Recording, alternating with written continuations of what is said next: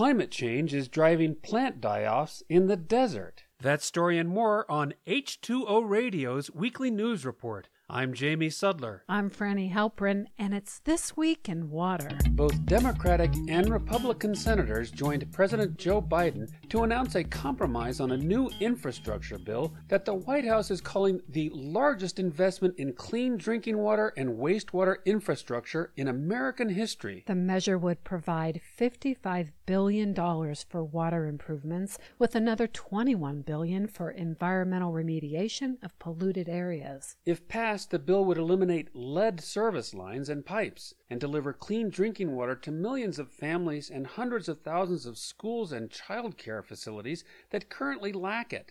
Tribal nations and disadvantaged communities would be included. Nearly $50 billion would address climate change issues such as sea level rise, and 5 billion would be earmarked for Western water storage. However, after the announcement, passage of the measure came into doubt because it was unclear whether Biden was linking it to another spending proposal called the Human Infrastructure Bill that Republicans oppose.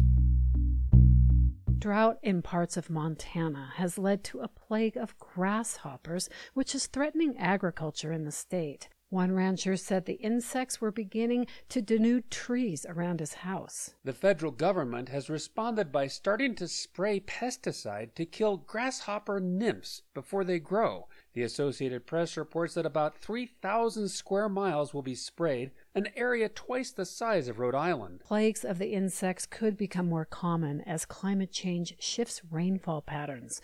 Grasshoppers thrive in dry and warm conditions because their eggs are less exposed to deadly parasites that need moisture. The pesticide use has alarmed environmentalists, according to the AP, who say it will kill numerous other insects, including those who prey upon grasshoppers as well as monarch butterflies, and there's concern that it could ruin nearby organic farms. But federal officials said if unaddressed, the damage from the grasshoppers could drive beef and crop prices higher. One might expect that desert plants would stand a better chance against climate change because they have built in drought tolerant features, but global warming is decreasing the number of plants that live in arid parts of Southern California. Researchers at the University of California, Irvine found that between 1984 and 2017, vegetation cover in desert ecosystems decreased by about 35% and by 13% in mountains. The lead author said that plants are dying and nothing's replacing them in what looks to be a striking loss of shrubs. The reduction of yucca, ocotillo, and mesquite in deserts is the result of considerable year to year rainfall variability, along with climbing temperatures associated with human caused climate change. The authors note these plants already exist at the edge of what's habitable, so any shift toward greater extremes is likely to be detrimental.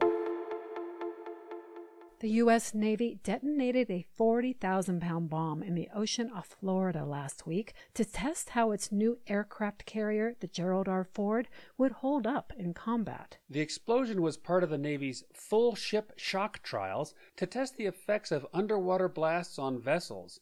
In a press release, the military claimed the exercise complied with environmental requirements and respected known migration patterns of marine life. However, Michael Jasny with the Natural Resources Defense Council told The Guardian that the Navy's own modeling indicated that some smaller species of marine mammals would be expected to die within one to two kilometers of the blast, and that some other species would suffer injury, including hearing loss. He called the test a black box of an exercise because there's no information about how the site was chosen or how effective monitoring was before the blast.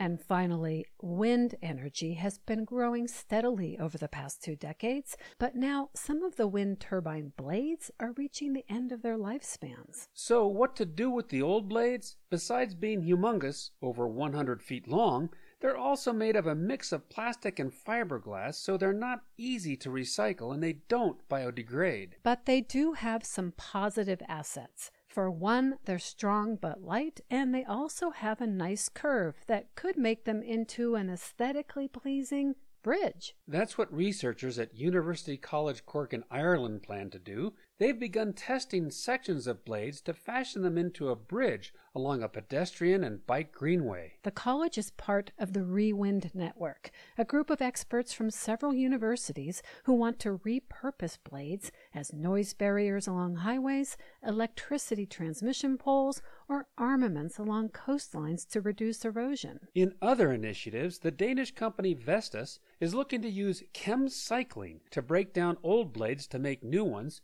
which would mean no materials go to waste and allow future turbines to be manufactured sustainably. It's only logical that a blade that spent its life going round in circles would be part of a circular economy. That's it for this week in water. We'll see you next time.